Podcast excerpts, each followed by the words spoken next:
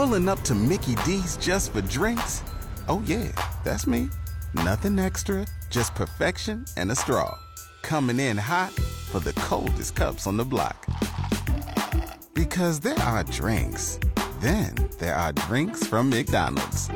Mix things up with any size lemonade or sweet tea for $1.49. Perfect with our classic fries. Price and participation may vary, cannot be combined with any other offer. Ba da ba ba ba.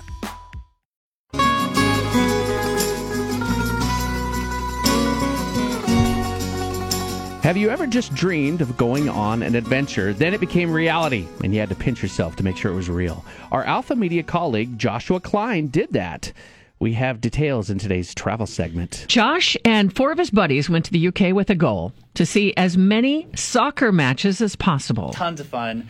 They actually ended up going a little bit ahead of me, so they all got to see five games. I only got to see three, but it was still awesome experience. And we bombed all over the UK went up into North Wales. We stayed in Chester for a few days, got into Liverpool, saw Everton play there, Wolves play in Wolverhampton, and then down in uh, south of London, Leatherhead, we saw Crystal Palace play as well. Was this something that you guys had been talking about? Hey, let's do this sometime for a very long time? One of my buddies has family there. And so he knew he was going to go see some family, and it kind of came up. And him and, and one of our other friends started chatting about that and and thinking, wow, it'd be really cool to do this. And then it just spread to like we're doing this and getting tickets, and we just kind of went for it. And wow. my wife was kind enough to you know give me the hall pass. We actually have a toddler at home, so that was that was no small ask. So many people talk about they're going to do something like this, and then they never get around to it. Is it just you need one person who just says, "I'm hitting the the play button. I'm going now." Yeah, you know, I mean, I think that really is part of it. It's the the idea gets sparked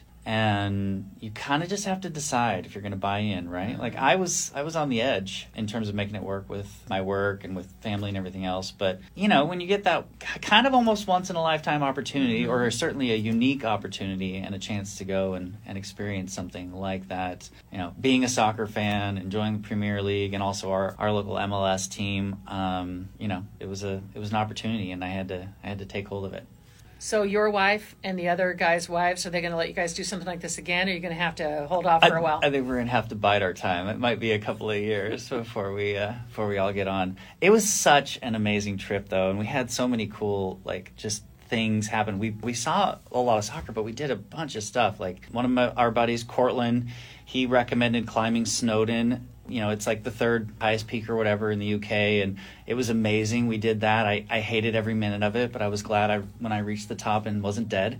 That was that was fun, and um, I don't know if you've heard about the show Wrexham, but we actually went into North Wales. Wrexham, they just got promoted. Ryan Reynolds and him and his friend Rob um, McElhenney, I think it is, they had bought that team, and it's been a series on Netflix right now. So it was very popular. We actually ended up stopping there right after they got promoted, the weekend after. We walked up, tried to get into um, the pub that's right outside of there, and um, they had run out of beer they, are never closed. They were closed because they had run out of beer. So wow. the whole town had a little bit of a hangover, I think. Wow. But yeah, um, just a lot of cool stuff. You know, got to see Stonehenge. It was just an amazing trip. We really did a lot of road driving and traveling to get to different places. Anything there that stands out, you know, culture wise or, you know, food wise or whatever, that's so much different than here that people should be aware of it before they go there? You know, I will say that this is my first go in the UK and I was expecting food to not be that great, but I was pleasantly surprised it was actually quite good. most of the places we went, we really enjoyed the food. So I think you can kind of get rid of that misnomer